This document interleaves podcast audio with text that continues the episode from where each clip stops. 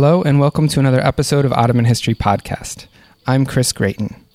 Today, the subject of our podcast is a sort of broad look at the history of Greeks or Greek, Greek Orthodox communities uh, in the Ottoman Empire, uh, sort of really from the beginning of uh, the Ottoman Empire's history and into the 18th uh, century. Uh, our guest today is certainly someone who's qualified to speak on that topic, uh, Professor Molly Greene. She's professor of history at Princeton University and a faculty member at the Seeger Center for Hellenic Studies. Uh, professor Greene, welcome to the podcast. Thank you for having me. I'm very happy to be uh, recording with you here today uh, on the Upper West Side, uh, actually right across the street from a pretty sizable Greek Orthodox church of the I hadn't Annunciation. thought of that. That's yeah. nice. it's uh, I saw it on my way over here. I was like, wow, look at that. Kind of piecing the, the puzzles together, but uh, Professor Greene is the author of a number of books uh, relevant to the history of Greeks in the Ottoman Empire and the Mediterranean. Um, her book, A Shared World, which came out in 2000, uh, looked at Christians and Muslims in the Mediterranean, uh, living together and interacting, we could say. Uh, and a more recent book, Catholic, Catholic Pirates and Greek Merchants, uh, looked at s- similar themes in the Mediterranean and focusing on that that uh, borderlands region that is the, the maritime space uh, of the uh, Mediterranean during the Ottoman period. Uh, our subject today is her new book with Edinburgh University Press. It's called The Edinburgh History of the Greeks, 1453 to 1768. And this book is um, it's more of a survey, uh, and indeed it is a survey of uh, what the state of the literature is on Greeks in the Ottoman Empire. And I think for the period that it covers, it's really a survey of where the historiography is at in terms of thinking about what the Ottoman Empire was uh, as a polity uh, and its relationship vis a vis non Muslim subjects. So, uh, Professor Greene, I want to start out with a, a question that isn't at all a criticism, but it's a, it's a question that comes out of the title, actually, the 1453 to 1768. Because one of the interesting things you do in the work is after starting with that 1453, the conquest of Istanbul, in the title, is say, actually, the starting point for our subject is before the conquest, and it's in the Balkans. I thought this is a very interesting way of framing the history of Greeks in the Ottoman Empire. It's a different way of looking at the question. Why don't you tell us why you set it up that way and, and explain that right. context? So, first, I should say a little bit about the context of the publication of the book. I was approached uh, to write this book. This mm-hmm. is my first commission book, uh, and the University of Edinburgh Press is doing a history of the Greeks from antiquity yes. to the present. Uh, and this is one of the decisions of that you have to make in your in your career uh, the the premise is something I'm a little bit uncomfortable with because it implies the continuity thesis, mm-hmm. uh, which I'm uh, very much opposed to, and I think intellectually can't be supported. Uh, but of course, I did want to write uh, the volume, so there were, and I was pleased to be uh, to be asked. So, but there were certain constraints, and this these are the dates that they gave. And I actually, in the beginning, thought that I would write uh, beginning in, in 1453, and the book does end around 1768. I don't have a problem with that. Um, but the more I read, uh, the more I realized that the conquest of the Greek world was uh, was a gradual one, mm-hmm. uh, taking place over many decades, if not centuries. Uh, and it was really this detail about Thessaly uh, mm-hmm. that caught my attention when I realized that by the time the city had fallen, the Ottomans had been in Thessaly at least since the 1420s, and one could say even going back to the end of the 14th century. I realized that there was the interregnum uh, with the defeat of Bayezid in uh, Anatolia. Mm-hmm. E- even there, it's not clear how much the Ottomans actually moved out of Thessaly. Mm-hmm. At any rate, by the time the city fell, there were third generation Christian Sepahis who had been there by the time um, since the time of Evrenos mm-hmm. Bey, the conqueror of Thessaly. And here we're yeah. speaking about the plain of Thessaly, and particularly the city of Larissa or Yenishehir. Um, and we know this from the cadastral surveys. So this this has to mean, I mean, this is my conclusion, yeah. that uh, by the time the city fell, of course, it was important symbolically, but the uh, Christian elite in Thessaly had already made its arrangements with the Ottomans. Yeah. I mean, that's a very fascinating way of reframing uh, the historiography for a lot of reasons. I mean, we can talk about the implications of that for our understanding of the Ottoman Empire if you want to talk to the Ottoman historians out there who are listening. Uh, and this is a development that's been happening sort of in the literature, looking at the um, pre-conquest Ottoman state and just what it was made of, which is actually a lot of, um, I mean, a lot of it was uh, sort of bringing in local Christian elite into the ruling structure. And as you said, it might seem like a small amount of time on paper, but we're talking about generations uh, of interaction there. It's actually interesting that you talk about that trend of speaking about the pre-Ottoman conquest or the uh, the the pre 1453 conquest. I hadn't thought about that, but of course, there's other work. If I can uh, reference my my student uh, Helen Pfeifer, uh, who has also blurred that, and others uh, who has also blurred that 15, 16, 15, 17 line. That in fact there were Ottoman scholars going to Cairo, mm. Uh, Arab scholars going to Istanbul before 14, 16, 14, 17. So people already knew each other. And as you see in the book, um, I make this comment that um, uh, uh, even as, as, as regards uh, the patriarch in Istanbul, uh, there were contacts before 1453. This is not the coming together of two um, strangers. Mm-hmm. Um, the other thing that uh, I drew inspiration from for that first chapter, and with the decision to start in Thessaly long before the conquest, uh, was the work of Byzantine historians mm. who have, um, in the last several decades, really drawn into question the significance of 1204 1261 mm-hmm. and the idea that 1261 restored the Byzantine Empire. More and more, the scholarship points to the fact that, like Humpty Dumpty, what had been broken apart could not be put uh-huh. back together. And that after 1261, yes, we speak about the Byzantine Empire, but w- what we really have is one small state around Constantinople uh, and a bunch of other regional power centers, which means that the Greek world was fragmented politically, culturally. Uh, so uh-huh. it makes no sense that uh, Fatih Mehmet in 1453 inherited this sort of homogenous Greek world. Right. When Byzantine historians are writing the exact opposite.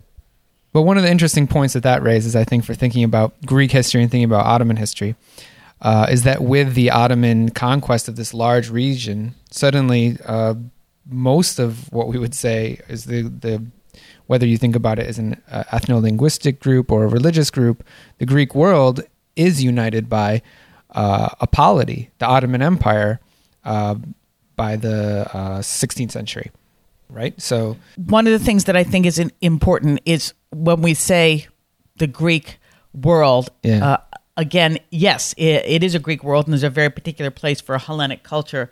But I would say that um, uh, various um, various regional power centers come under come under the control of one state to say the Greek world is is I think to imply kind of homogeneity, yeah. which I'm trying to break apart. Right. And the other thing that I would say more concretely, and I try and bring this out in the book, is that um, the conquest of the Greek world, of course, goes on even after 1453 and up through the 17th century. And I've written about this more in my mm-hmm. other two books. Uh, a significant part of the Greek world is still under Latin control. Yeah. So it really takes a long time for true. Yeah. Like uh, Crete, most Greek yeah. subjects for most people that we would identify as Greek, admittedly a difficult mm-hmm. question, um, to be subjects of uh, of the Sultan, huh. and, and, that has consequences. Uh-huh. Well, okay, so let's talk about what you know, what it means. What it what it, what are Greeks in the Ottoman Empire? What does it mean to be Greek in the Ottoman Empire? Uh, what are we talking about here? Uh, certainly, if we want to think in terms of the ecclesiastical structure, we have the uh, the Greek Patriarchate, which is like a a religious and political body that like kind of unites Greeks throughout the Ottoman Empire. But conversely, what is the diversity or different um, communities of Greeks that we're talking about when we're talking about the Greeks under Ottoman rule, as you are in this survey? Um, one of the things that I liked about the approach of the series uh, under mm-hmm. the under the directorship of uh, Tom Gallant who wrote the who has written the volume now out for the 19th century, is that this is very much a history of the Greeks, not of Greece. Mm-hmm. And uh, most histories of uh, Greece focus on uh, a part of the empire, uh, the large part of which was uh, marginal to the empire. Uh-huh. What became the modern Greek state was yeah. a backwater uh, of the empire, and the the centers of Greek life. I mean, in terms of Greek elite culture, uh, had long ago shifted, you know, further north and and to the east. I mean, places like Thessaloniki, uh, Istanbul, of course, uh, and places in Anatolia. One of the things that I um, argue in the book is that uh, the patriarchate uh, continues to be the bearer of elite Greek culture. So I disagree with uh, Anthony Kaldellis, who says that uh, this Byzantine historian, who, when looking at the the relative weight of Byzantine identity, which is Roman, Greek, mm-hmm. and Christian, um, says that there was a kind of mix of these three, and after the Ottomans, this identity becomes wholly Christian. Hmm. I mean, I, entirely Christian. Yeah. entirely Christian. Um, which makes sense given that the Ottomans, of course, classified people according to religion, not Yeah. uh, ethnicity. Exactly. Um, and, and he's right that it becomes more so. However, there's there's good evidence that uh, in Istanbul itself, Mm-hmm. um, the Patriarchate uh, continued, of course, to be a Greek speaking institution, and that this Rum identity Mm-hmm. um, uh, um, continued to be the identity that elites in Istanbul uh, held on to. Let me give an example of this. Uh, Kaldellis shows that uh, it, late in Byzantine history, this Roman identity, this Rome identity, was still very strong in Constantinople. However, and this is here I'm referencing uh, the work of um, um, uh, Teresa Shawcross, amongst others. Further south, let's say in uh, the Morea and the Peloponnesos, this Rome identity is not uh, important. Hmm. There's other types of identities.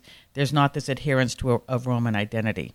So the so the the Rum or Roman identity is something that is a feature of Anatolian Syria, but not. Where's the It's a- line it- there? It's a, it's a feature. It's a feature of uh, Constantinople. Ah, okay, so okay. that so that never goes away. Uh, what happens over time is that beginning from the late 17th century, this Rum identity, this uh, adherence to something that is that has a Greek flavor beyond uh, uh, plain Christianity, um, uh, starts to spread uh, across the empire. And one of the things I argue about Hellenism, and I won't go into all the ways we can define this, but Sure. let's say about Hellenism, about Greekness, as opposed to say the Serbians or the Bulgarians, um, is that it waxes and wanes because Greek civilization is a civilization as opposed to simply a, an ethnic group. Um, people can join it and people can leave it. yeah. Um, and the Ottoman period, when the Ottomans um, conquered the city, I would say that that the Rum identity, the specifically Greek identity, in addition to a Christian identity, is very much on the decline. And over time, under Ottoman patronage, it gradually expands. So that by the 18th century, in the far western Balkans, um, around the city of Ohrid, you once again have Greek speaking elites in there staffing the church Ah. as opposed to Serbian. Or you have the beginning of the Hellenizing mission, uh, let's say in the in the Far East, in Trebizond or in places like Smyrna. But this is this is the particular development under the Ottomans. But um, if we go back to the 9th century when the Byzantine emperors re-Hellenized southern Greece from the Slavs. This is something that I think is quite fascinating about Hellenic civilization is that it shrinks and grows and shrinks and grows. It's an option that is always there for um, the Christians of the Balkans and of Anatolia, and even to a certain extent of the Middle East.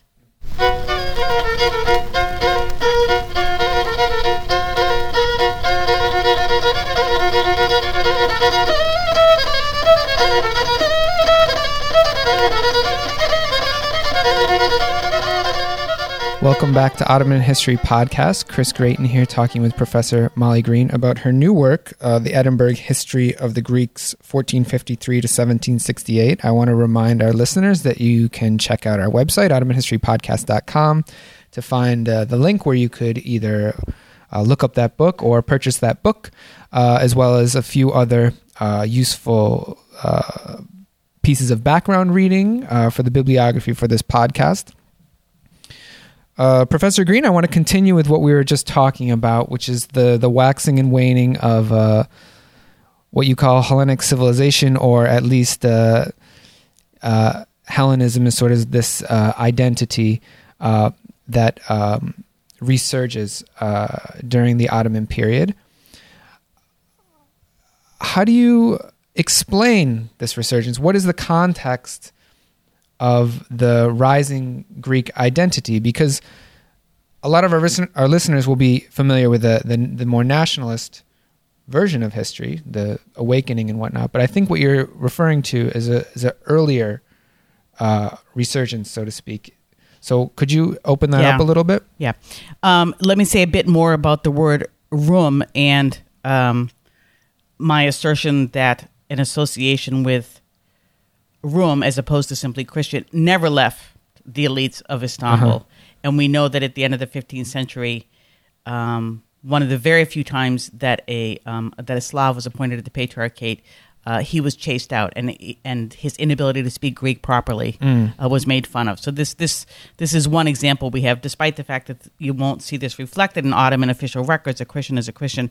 We know that a sense of Greekness and Hellenism was always strong in Constantinople. Uh, however, it was definitely on the decline uh, uh, in the early Ottoman centuries, and in fact, I discuss this the instability of this word Rum and mm-hmm. how in the 16th century it comes it comes to be applied more and more to the Ottomans themselves. They uh-huh. start to say we are the Rum.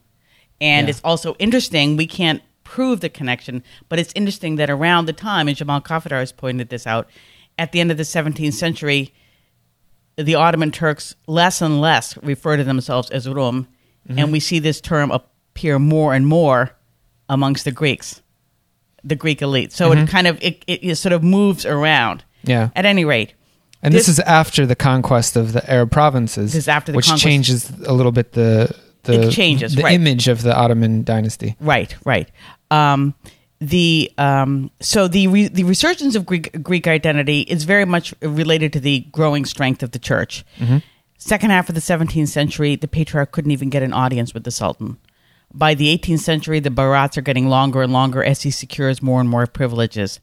This, to a certain extent, is known. The resurgence of Greek identity has, in the past, been linked to the return of the nation, the rise of the nation. Mm-hmm. Um, this, I think, has been effectively demolished uh, by Greek scholars like Socrates Petmezas, uh, Eleni many, many people. Uh, and what's clear is that the um, resurgence of Greek identity at the elite level at the lowest level, of course, yeah. it's hard to know what people. Uh, is very much related to the the growing strength of the church, and the growing strength of the church is not related to anything as amorphous as the return of the nation. It is related to the increasing importance of the church in helping the Ottomans run the empire. And yeah, so why does the church become so important uh, in in governance? Uh, well, the Ottomans, um, and this is this is a story that's sort of well known for the Muslim side, mm-hmm. but it's not often appreciated that there's a parallel development on the Christian side.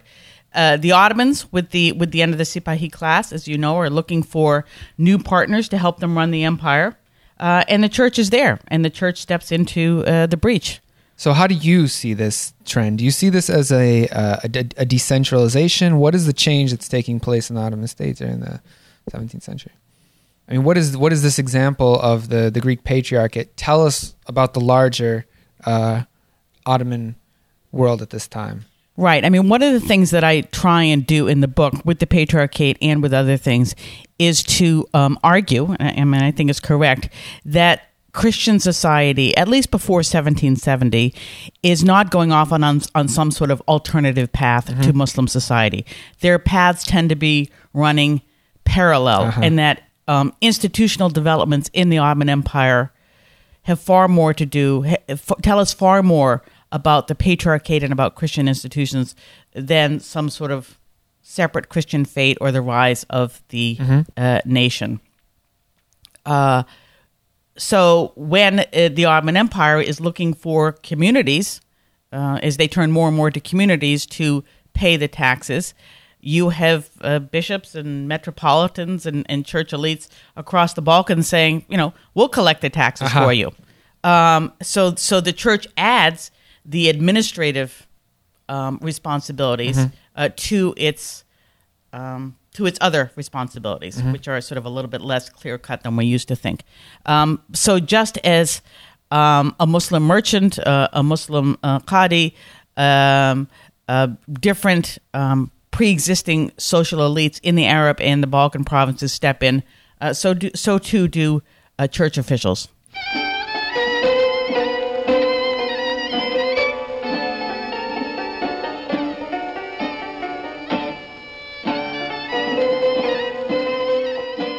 Welcome back. Chris Gratien here talking uh, with Professor Molly Greene about her new uh, history of the Greeks and the Ottoman Empire. You know, this is a general survey, so I want to ask another general question uh, of broad relevance to, to our listeners who might be curious about how your discussion of the rise of uh, the patriarchate as a political and administrative institution is related to the changing understanding of the millet system in the Ottoman Empire. There has been quite a bit of historiographical debate in uh, surrounding what the Millet system really is, if it was a system, and when it came about. So, what is the relationship here? Is what we came to call the Millet system in the 19th century a product of this transformation?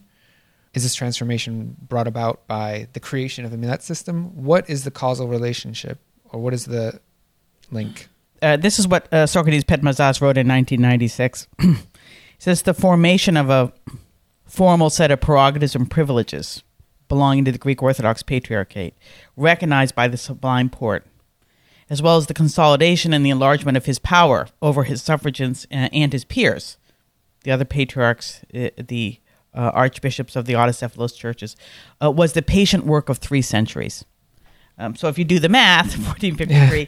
Uh, it's in the 18th century that the that the patriarch has really consolidated his power uh-huh. to the in a way that reminds us of the Millet system. Although the, this was still, I would say, de facto rather than de jure, which is what became the case in the 19th century, uh-huh.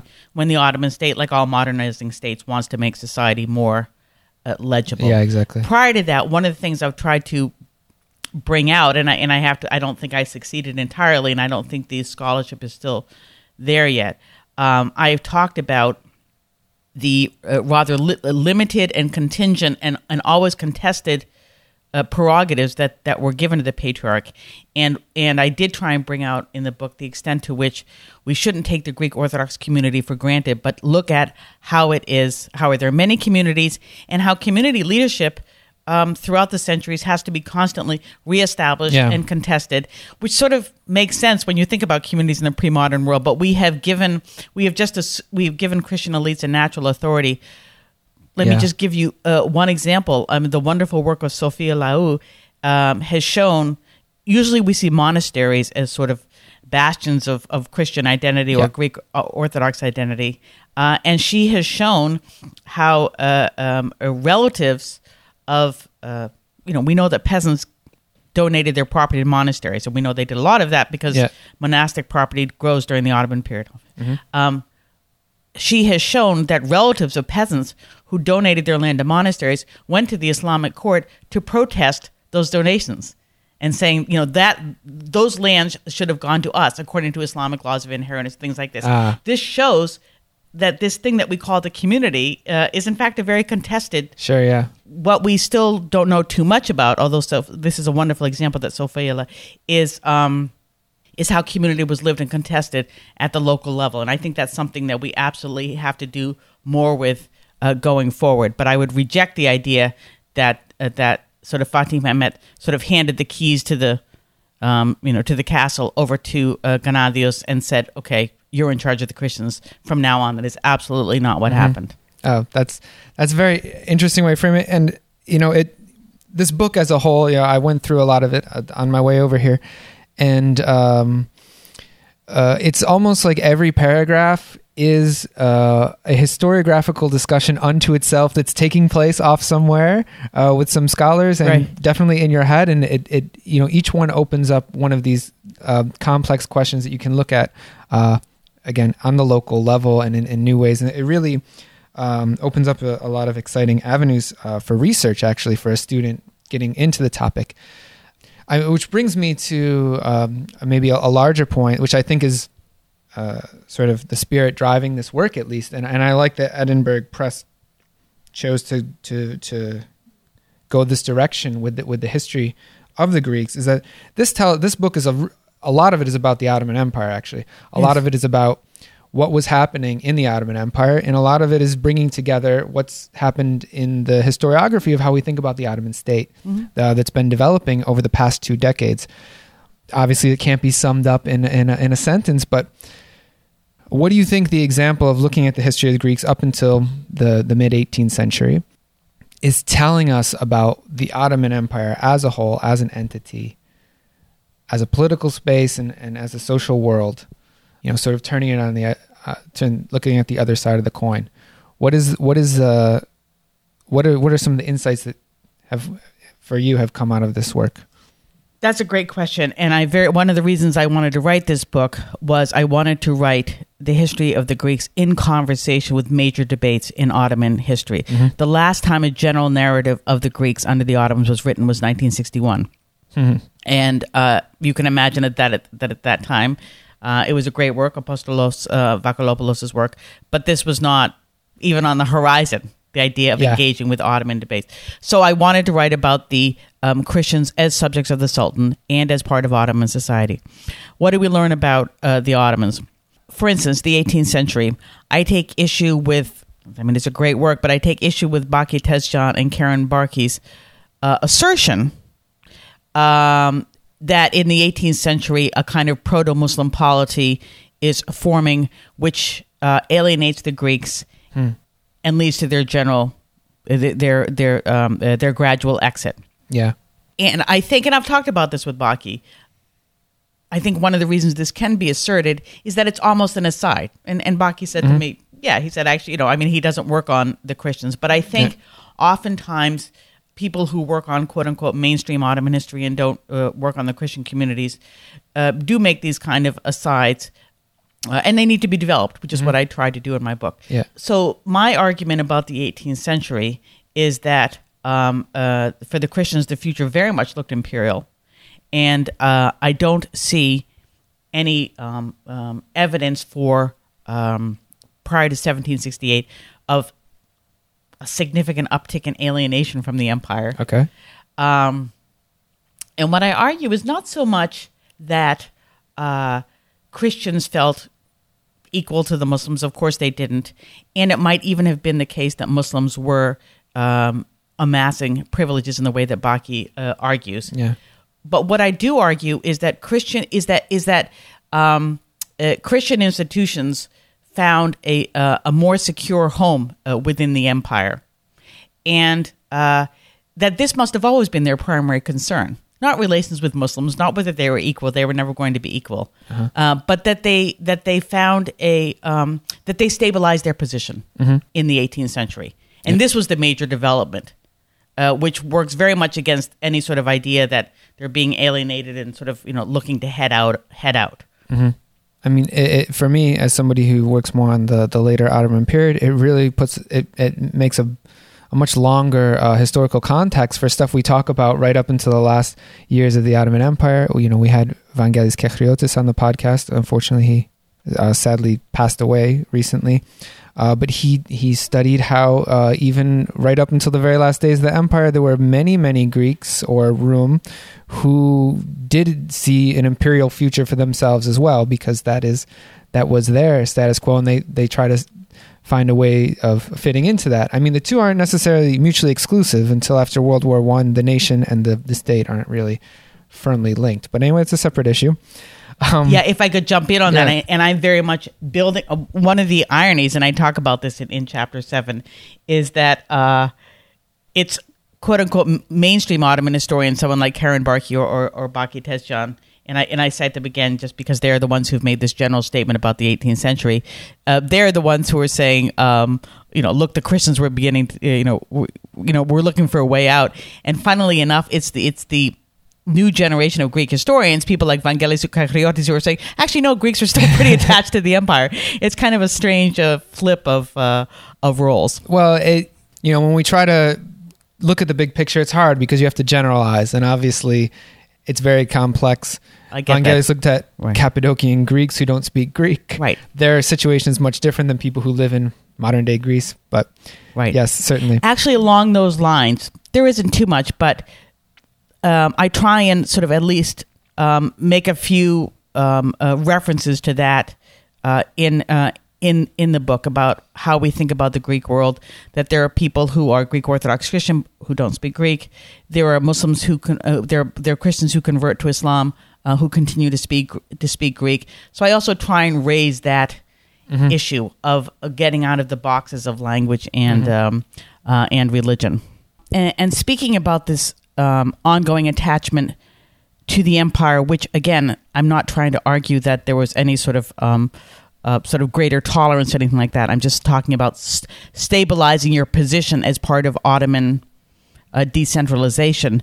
There's been um, uh, some some great work recently on the 18th century Peloponnesos, and here I'm thinking particularly of the work of um, uh, Gundu, uh, showing that right up until 1768, with the outbreak of the Orlov Rebellion, there was widespread holding of office by Christians. There were politi- political alliances that crossed uh, uh, uh, regional lines, and so I bring up that uh, that article simply because it's it's the it's an excellent study of a particular region mm-hmm. and the the the participation of Christians uh, in Ottoman governance. Mm.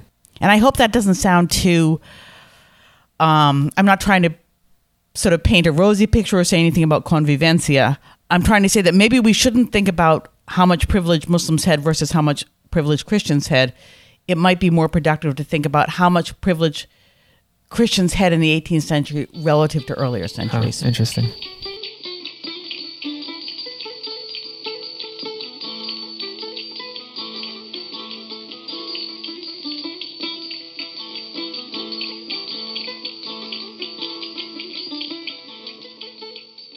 Okay, welcome back. Uh, Chris Gratien here with Professor Molly Greene. We're talking about uh, her new work, The Edinburgh History of the Greeks, 1453 to 1768. We, we won't be able to cover the entire contents of that work in the podcast, and indeed, that's not the point. We encourage you all to check out our website, ottomanhistorypodcast.com, to get the link uh, for that uh, work on um, Edinburgh University Press's website.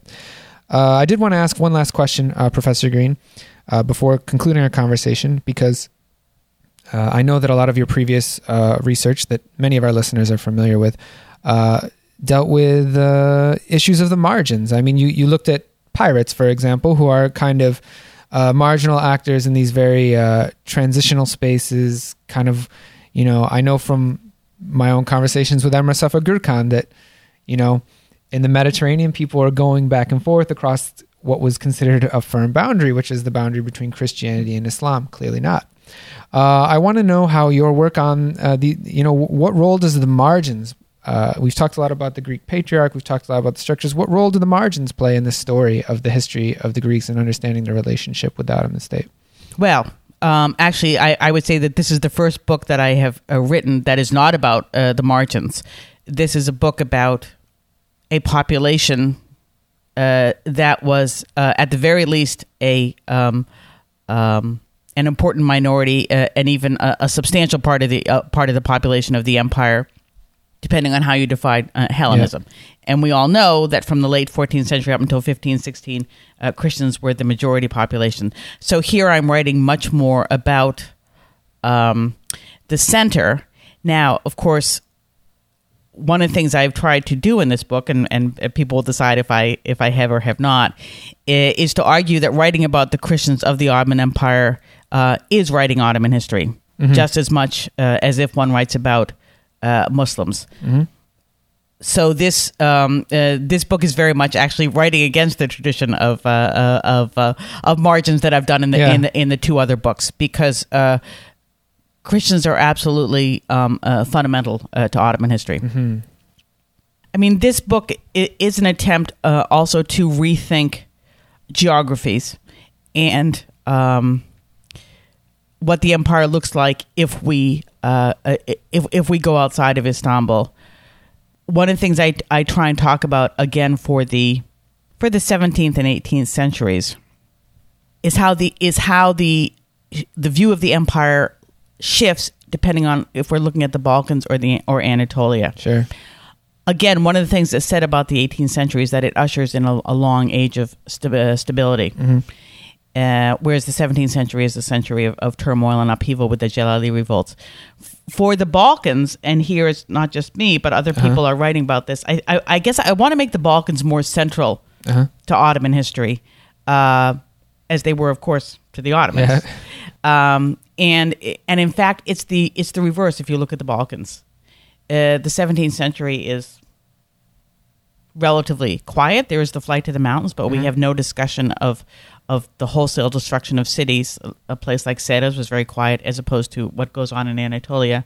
Um, and then in the 18th century, I'm trying to work through the consequences of the destabilization of the Northern Balkans. Mm. And what does that mean? Yeah.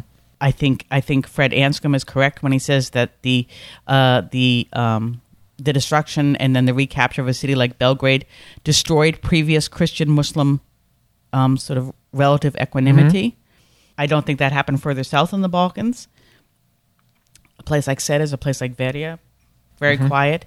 Um, at the same time, the upheaval in the northern Balkans allowed the Patriarchate to extend his influence to the detriment of uh, the Serbs and various centrifugal uh, forces. Mm-hmm. So it's also uh, the book sort of um, talks about looking at the empire from the point of view of the Balkans versus looking at the empire from the point of view of Anatolia. Ah, interesting.